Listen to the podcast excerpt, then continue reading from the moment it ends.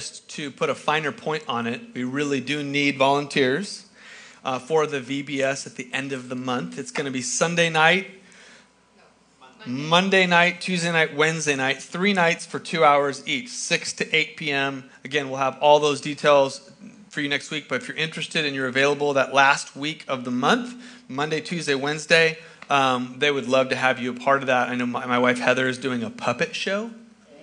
Yep, that's happening. She tried to recruit me, and I deflected. And then Debbie got roped in. Thank you, Debbie. You saved me. Whoa, that was close. Hey, we're um, we're gonna dive into the book of Colossians. Mm, Colossians is so good, right, Adam? He has been. You lost sleep over it. You're like, I can't wait for Colossians. So um, open up to Colossians. Colossians is in the Old Testament, sorry, New Testament. Uh, Colossians is after Philippians. It is one of the books that Paul wrote from prison, and it is packed. Four chapters, 95 verses, one message. Incredible. And listen, we could just do a, a, a series where we just highlighted the cool verses in this little book of four chapters because there are so many amazing verses. But um, we're going to do a little bit of a deep dive. It's four weeks, four chapters, and it may go longer than that because it's so good. And so I want to encourage you to, to kind of dive into it um, over the next couple of weeks. Uh, it's one of those chapters that you can just kind of reread, it flows, um, and it's beautiful. But Paul had an intent when he wrote this book. And so I'm going to pray and ask that the Holy Spirit would open up our eyes to see what Paul, through the Holy Spirit, wanted us to see in this amazing little book, in this first chapter. And so, Holy Spirit, we ask you to come and open up our eyes. Lord, it's something that, that you used Paul to write a prayer about in multiple letters. Open up the eyes of our heart that we might have glorious revelation and this revelation is of you, Jesus, that we would see you high and lifted up, supreme and sufficient. And I thank you for that in Jesus' name. Amen. So, as I said, Paul wrote this book from prison, and he wrote it to a little church of which he never visited. Um, and and this, this book um, was written to a group of people who were passionate followers of Jesus, and they had they had grown from Ephesians. Paul spent a lot of time in Ephesus, and this town was about a, a hundred miles away, be like kind of like L.A. from San Diego. And so this group of people had come to Ephesus and had been transformed, and so they went back to their hometown and they started this little church. And, and they were filled with faith, filled with the original intent of what Paul planted in Ephesus. But Paul began to hear of a growing concern, a growing threat to this little church, these precious people who, who ultimately God would use to spread the gospel. And that's why it's so important that Paul wrote this letter because then Christians weren't everywhere. This book was only written 50 to 60 years after the resurrection. So people were still alive when this book was written during the crucifixion of Jesus and when he rose from the dead. So people understood and they were they were they were eyewitnesses and these were the very people that God would use to spread the gospel everywhere. Amen. And so how many of you know have you ever played that little game um, uh, I think it's called telephone, where you like whisper something and then they whisper it and then they whisper it and then they whisper it and then it gets back to you and it's like, like monkeys eat boogers and walk on water, right? It's like, what? That's not exactly, not at all what I said, right? But by the time it gets back to you, it changes a little bit, and then it changes a little bit, and then it changes a little bit, and then by the time you hear it, you're like, whoa, we got the message way wrong. And so this is kind of an example of that where the message gets spread from one person to the next, and then a generation goes by and it passes down, and the message gets tweaked a little bit. And and it's it's partly human error, but it's partly a, a work of the adversary, the enemy, to try to tweak the message. Because how many know if you tweak it just a little bit, when you get down the road, it's not just a little tweak, it's wow, we're, we're way off. And so Paul had a growing concern about what was going on in this little church in Colossians. And there was a threat to their pure faith because some people had come in and they had given an alternate message. And the danger of this alternate message is that they believed in Jesus. See, Colossians is all about one thing the supremacy and sufficiency of Christ. And you'll see it all throughout the book, especially in the first chapter. But Paul was just like kicking the devil in the teeth and giving that clear message because, because this was an alternate message that was coming in, and Paul was concerned. And so before we we just kind of think of this as a history lesson of like, wow, I'm really cool. I'm learning a little bit about this book. Let's be careful that we don't allow somebody or something to come in and taint our faith in the simplicity of who Jesus is. And now you might be thinking, like, no way that would happen to me, right? Because me and Jesus, we're tight, and I, he's all, I'm, I'm a Jesus person. But you'll see in the middle of this message, I hope, how easy it is to give in to the narrative of the day that I promise you has a clear agenda to dethrone Jesus. Because if that can happen, it's a house of cards, and Jesus is at the bottom. And if, and, and if your faith is not solid in who Jesus is, then everything will fall. And so the threat what was the threat? It was a Gnostic heresy from the Essenes and it had two main components. Uh, the first component was this Jesus was less than God. And it's dangerous because they believed in Jesus. The Essenes, they came in with this Gnostic heresy and they actually believed that Jesus was a person, that he was good, and there was a varying degrees of like theology. Some believed that God came in and was, was like animating Jesus and then left. And some people, some of them just felt like he was a really good person and did good things. But the bottom line was they did not believe that Jesus was equal with God or that he was even God, that he was less than God. And so this was the, the narrative of the day. And, and, and, and in addition to that, that God was like a mystic being, that he wasn't he wasn't the Father, Son, and Holy Spirit. He was like a mystical being that was kind of everywhere, and you could almost even define him as you wanted. Doesn't that sound awesome? Whatever flavor, anybody heard that before? Whatever flavor of God. Like, I believe in Jesus and God and all that, but like, I'm going to kind of define it of what works for me. It's a new age movement that's actually gaining ground in our day.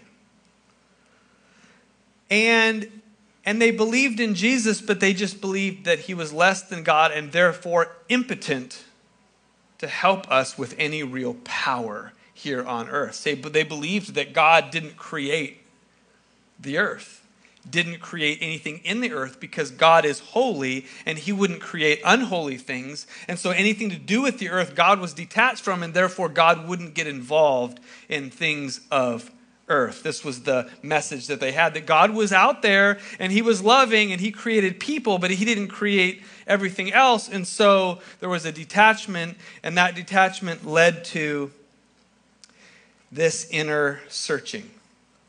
Search within.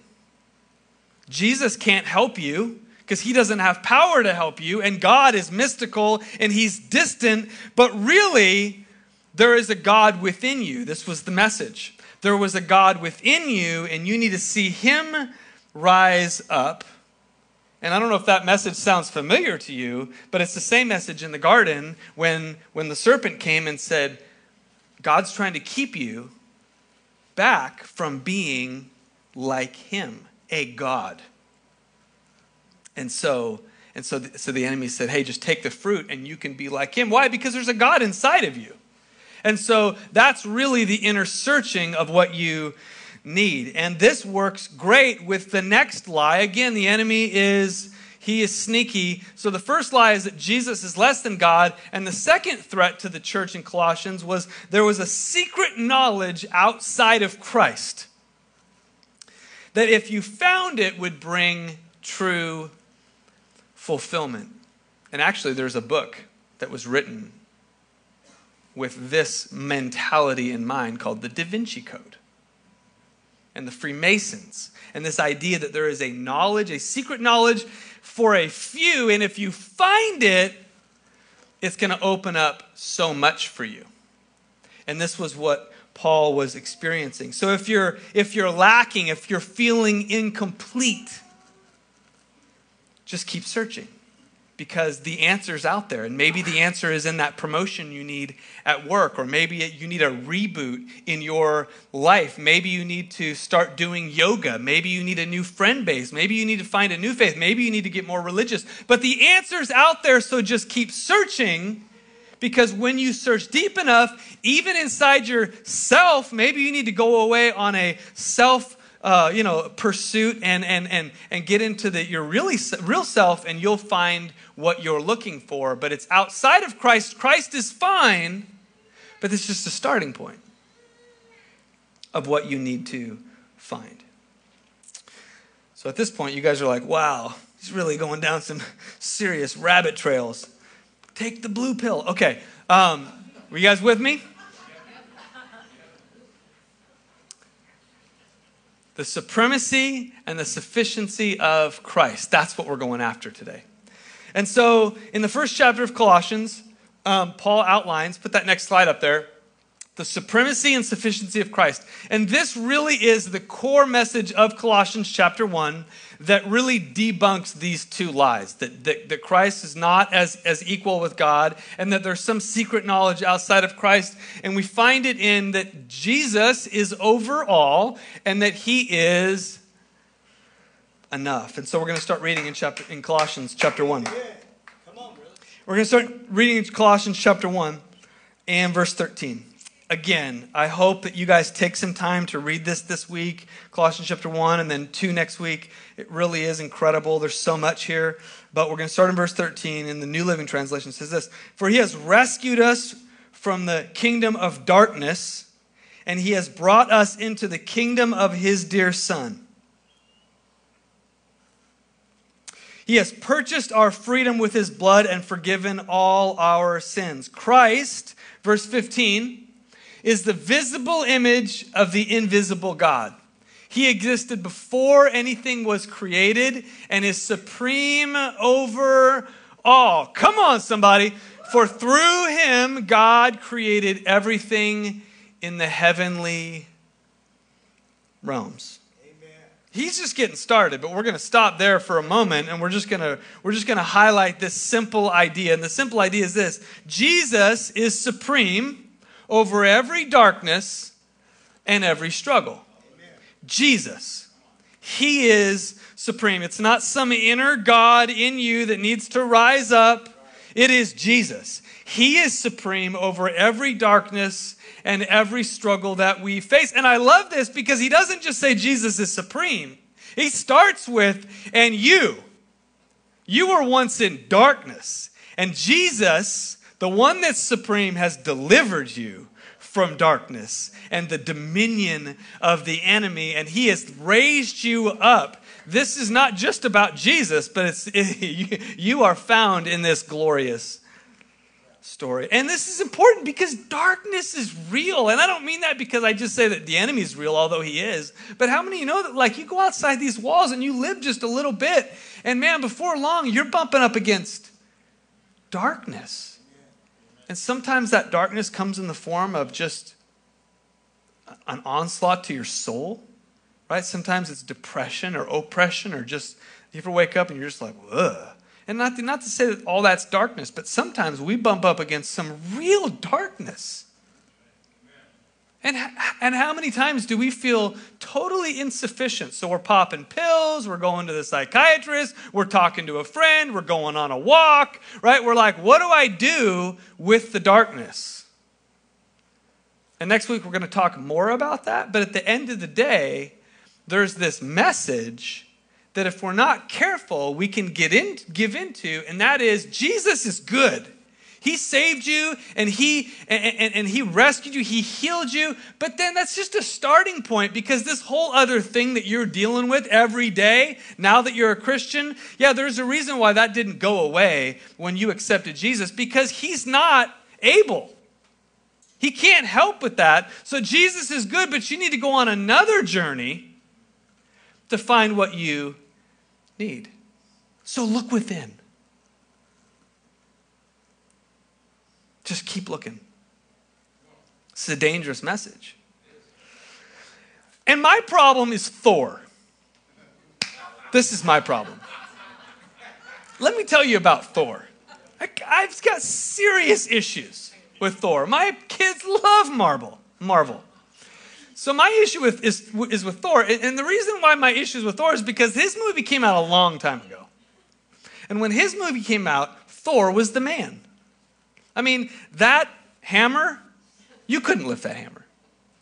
Only Thor can lift the hammer because it's made of whatever it's made of. Adam could tell you, and it's amazing. And and and he, have you ever seen him twirl it? I mean, like lightning speed twirl and then all the, the, the other enemies in the in the outside galaxy, which are real, they all come against him, and single-handedly Thor wipes them all out. He lightning comes out of his eyes. He flies. He's actually a god. I mean, Thor is the man. And when I watch Thor and then the other Thors, I'm like, Thor's the guy. Until he wasn't. And, and then eventually Thor got dethroned by this woman. Captain Marvel. Who knew? Right? And because because Thor along with the other crew were not strong enough to do what they needed to do and so she came along. Now again, she's got her own superpowers, but she's got tons of power, and she's even from like a deeper galaxy, and she only comes around when Thor can't handle his stuff, which I thought Thor was the guy and like the, the, the king of the universe because that's what they made him be in his movie. But we just realized that that was just his movie. There's a greater story, and so now we know Captain Marvel is all powerful until she wasn't. Because this guy came along. And now I'm like all turned around. Like I thought it was Thor, and then I was convinced it was Captain Marvel that had all power. And then I realized this guy, I mean, just flick his wrist. I mean, and frankly, without the glove thing, he could still beat them all. Because he's just that strong. He's Thanos. Thanos. Right? Do you see the message? Like there's, there's an all powerful being that has all strength that you can rely on that's going to save the day until they can't. But then don't worry, there's another one. And they're going to do it until they can't. And then the, the real bad guy who has all power, notice, and again, I'm not trying to say that Marvel's demonic or anything. I watch all the movies, but Anybody watched the final movie? Who actually defeated Thanos? Iron Man. There's a God inside of you. This is the message. You don't need Jesus, you just need you. Go on your own pursuit because inside of you is a God that ultimately can defeat whatever it is you're going through. This is the narrative of the day. And you all are like, oh my gosh, I'm rethinking everything. I thought Iron Man was good. He is good. Um, but my point is, Jesus, he actually has all power. And, and I realized that those were just kind of fun little characters, but there is a message that is listen, don't rely too heavily on Jesus because eventually another one's coming who will be more powerful than Jesus, and then another one will come, and then Thanos will come, and then we'll have to get all together and figure this thing out. And that is not true because Jesus has the final word. And listen, we talk about Jesus as the Lamb of God a lot, but we need to reclaim the Lion of the tribe of Judah. Judah. Jesus is the name that is above every name, and at his name, every knee will bow, every tongue will confess. Listen, the uh, dead people raised because of the name of Jesus, demons flee, right? Bodies are raised from the dead.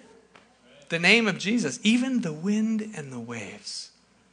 Listen, to the word of Jesus. These are not fairy tales. This is real, and He is alive today. This same Jesus delivered you. delivered you and is still delivering you. It's Him. So the search is over. You found Him.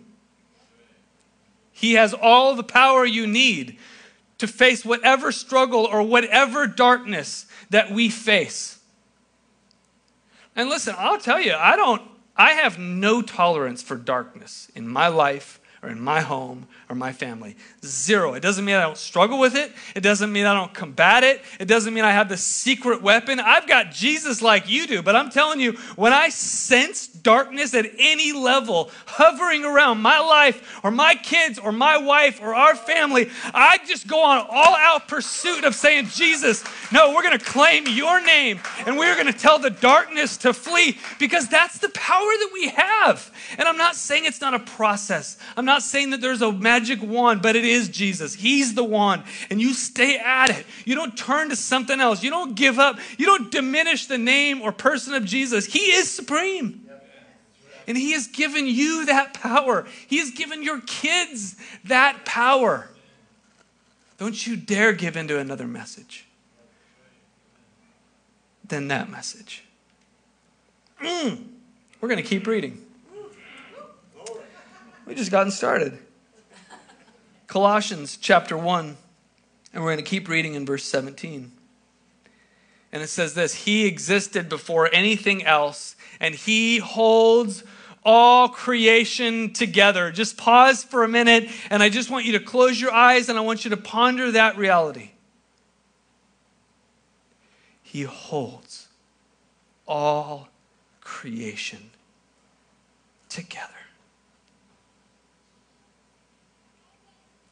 We're going to keep reading in verse 19. For God in all his fullness was pleased to live in Christ, and through him God has reconciled everything to himself. And I'm going to just keep reading, and you're just going to see this includes you up there because I got tired of doing slides, and I just want you to hear this. But uh, this includes you who were once far away from God. You were enemies, separated uh, from Him with your, by your evil thoughts and actions. Yet now, He has brought you back as His friends. He has done this through His death on the cross in His own human body. And as a result, He has brought you into the very presence of God. And here it is. Put the slide up there. And you are holy, and you are blameless as you stand before Him without a single fault. Come on! Colossians, everybody.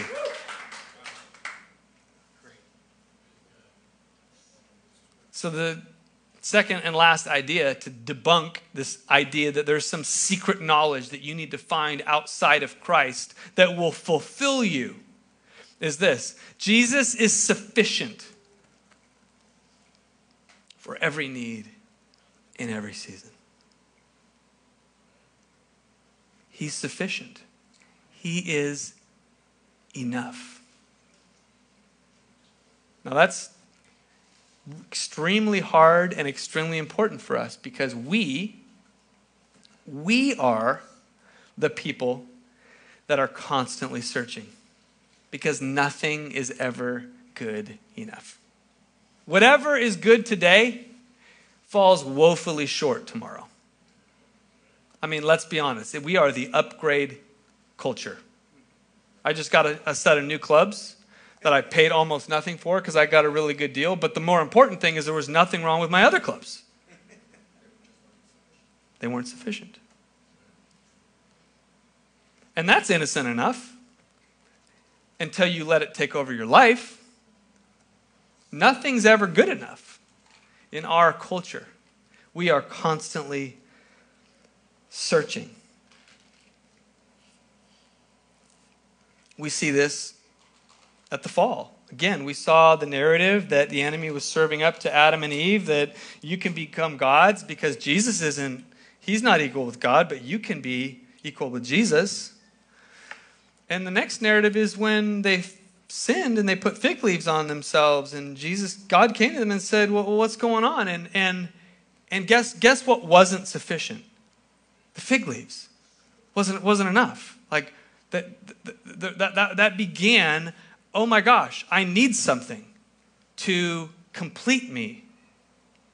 Before the fig leaves, before the fall, they were in perfect alignment with God and they didn't need anything. They weren't searching for anything. They weren't searching for the next cool outfit. They weren't searching for a fig leaf upgrade. They were just good. We're good. And instantly the fall happened, and what did they start doing? I'm going to search for fig leaves. We need to, we need, I am not complete. I need something outside of my relationship with Christ. I have a perfect relationship with Him. The Bible says that they walked in the garden and talked together, and they were complete. And then instantly, they're not. Not complete. I need something. Anybody relate with that?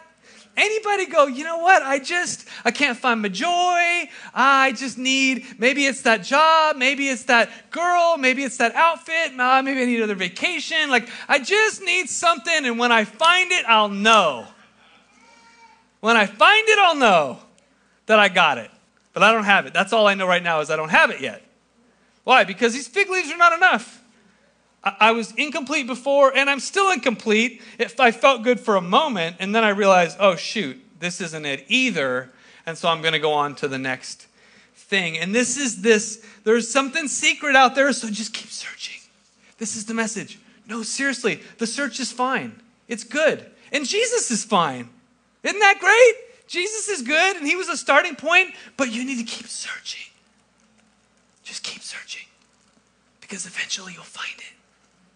This is the message that Paul was going after when he said that Jesus is sufficient. So, uh, Colossians chapter 1, verse 27 at the end, he, he says this For it pleased God to tell his people that the riches and glory of Christ are for the Gentiles. That's us.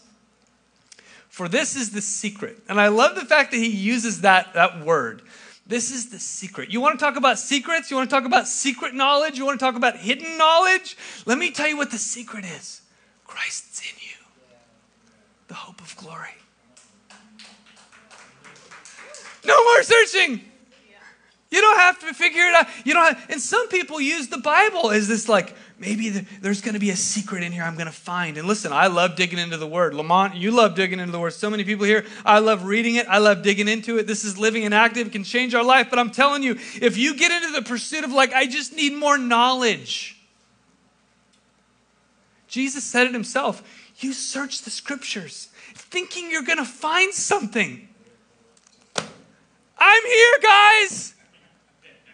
The scriptures were about me and you totally missed it because your face is buried here. Why? Because you're not looking for Jesus. You're looking for more knowledge because you think there's some secret knowledge that's going to get you there. And Jesus I'm here. I'm right here.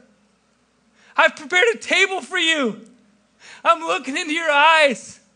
Come on. This is just a vehicle for that. This is a vehicle. Come on, it's just a vehicle for that connection. I'm right here. And I'm everything you need, and I hold it all together. I hold you together. I'm going to end with, uh, with an illustration that I found. Um, in, in, fact, it was a, a, another preacher that, that used it, and I found it. Um, so I'm going to steal it because it's so good. But it's true, and I love it. I want to introduce you to um, a little thing called laminin. Laminin is a incredible cellular molecule. And you have billions of them in your body. Apparently, this is a protein molecule and, and it acts as the glue for your body and it it holds your organs together. It's the reason why your skin doesn't fall off. It is literally like in construction, it would be the rebar for the construction. It's the reason why everything stays together, and it's called laminin. And what I love about laminin is if you Google it, which Ed is doing right now, if you Google it, one of the first pictures that will come up, don't put it up there yet, is a picture of the way that scientists would would show what this actually looks like because this is a microscope into, in, on somebody's blood to show like you know uh, uh whatever like millions and millions of microns you know to show what it would actually look like. And it's fluid because it's in blood so it's moving. But a scientist gave a diagram of what this molecule actually looks like if it wasn't fluid in your body and it looks like this